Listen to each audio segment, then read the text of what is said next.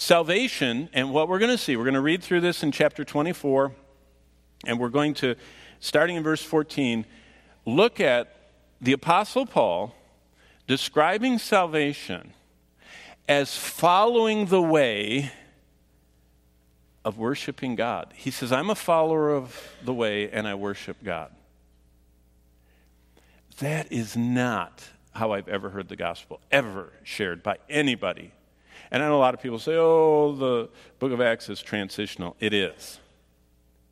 But this is one of the events out of the gazillions that were going on that God wanted us to focus on. And so as we focus on it, follow along. Look at verse 14. And, uh, and just for the, the context of, of what is happening, Paul is dragged in. Remember, they tried to beat him up, and he's dragged in in chapter 24 before the Sanhedrin. And uh, by verse 10, Paul is before the governor and his name is Felix. He's the Roman governor. And, so, and, and look what, what Paul says. But this I confess to you, verse 14 of Acts 24, that according to the way which they call a sect, so I worship the God of my fathers. He doesn't stop there. This, this is Paul's gospel presentation. He says, believing all things which are written in the law and the prophets. I have hope in God which they themselves also accept, that there will be a resurrection of the dead, both of the just and the unjust. Verse 16 This being so, I myself always strive to have a conscience without offense toward God and men. Verse 24 And after some days, when Felix came with his wife Drusilla, Whoa. He sent for Paul and heard him concerning the faith in Christ. Verse 25. Now, as he reasoned, so, this is Paul's gospel presentation when he gets Drusilla in there. He reasoned about righteousness, self control, and judgment to come. Paul is facing this teenaged, fabulously wealthy woman who is living in moral decadence and a rich and famous husband. And so, what does he share as the gospel? Whoop, back up. This is the outline of what he says. He says, starting in verse 14, believers follow a new way and it's Christ. He's the way. And believers worship God. And believers, he says, I believe everything that's written in the Bible. Believers trust all of God's word. And believers hope in God. And believers believe in the resurrection and judgment to come. And they live a changed life.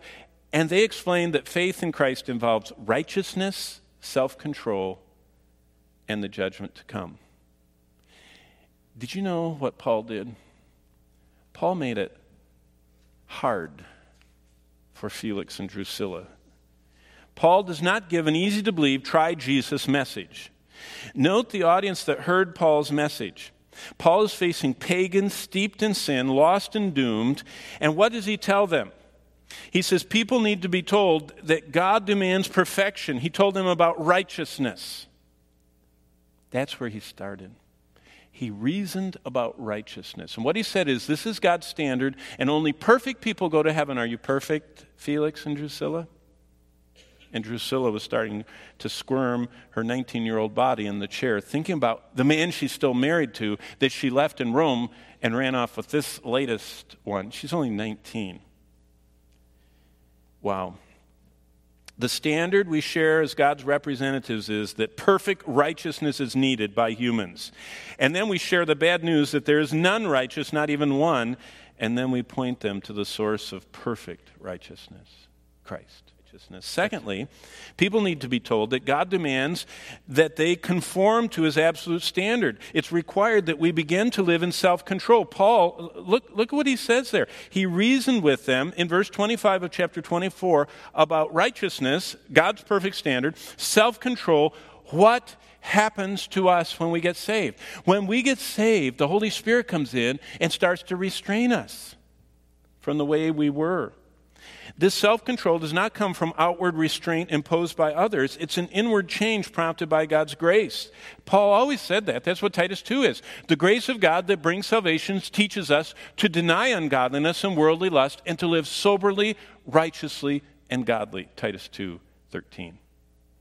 That's the gospel. Finally, people need to be told the third thing. Look, look at verse 25 uh, about judgment.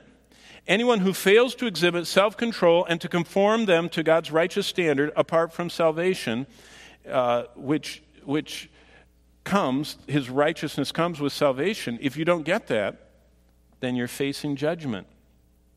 They would be required to stand before God and answer for every evil deed they ever committed.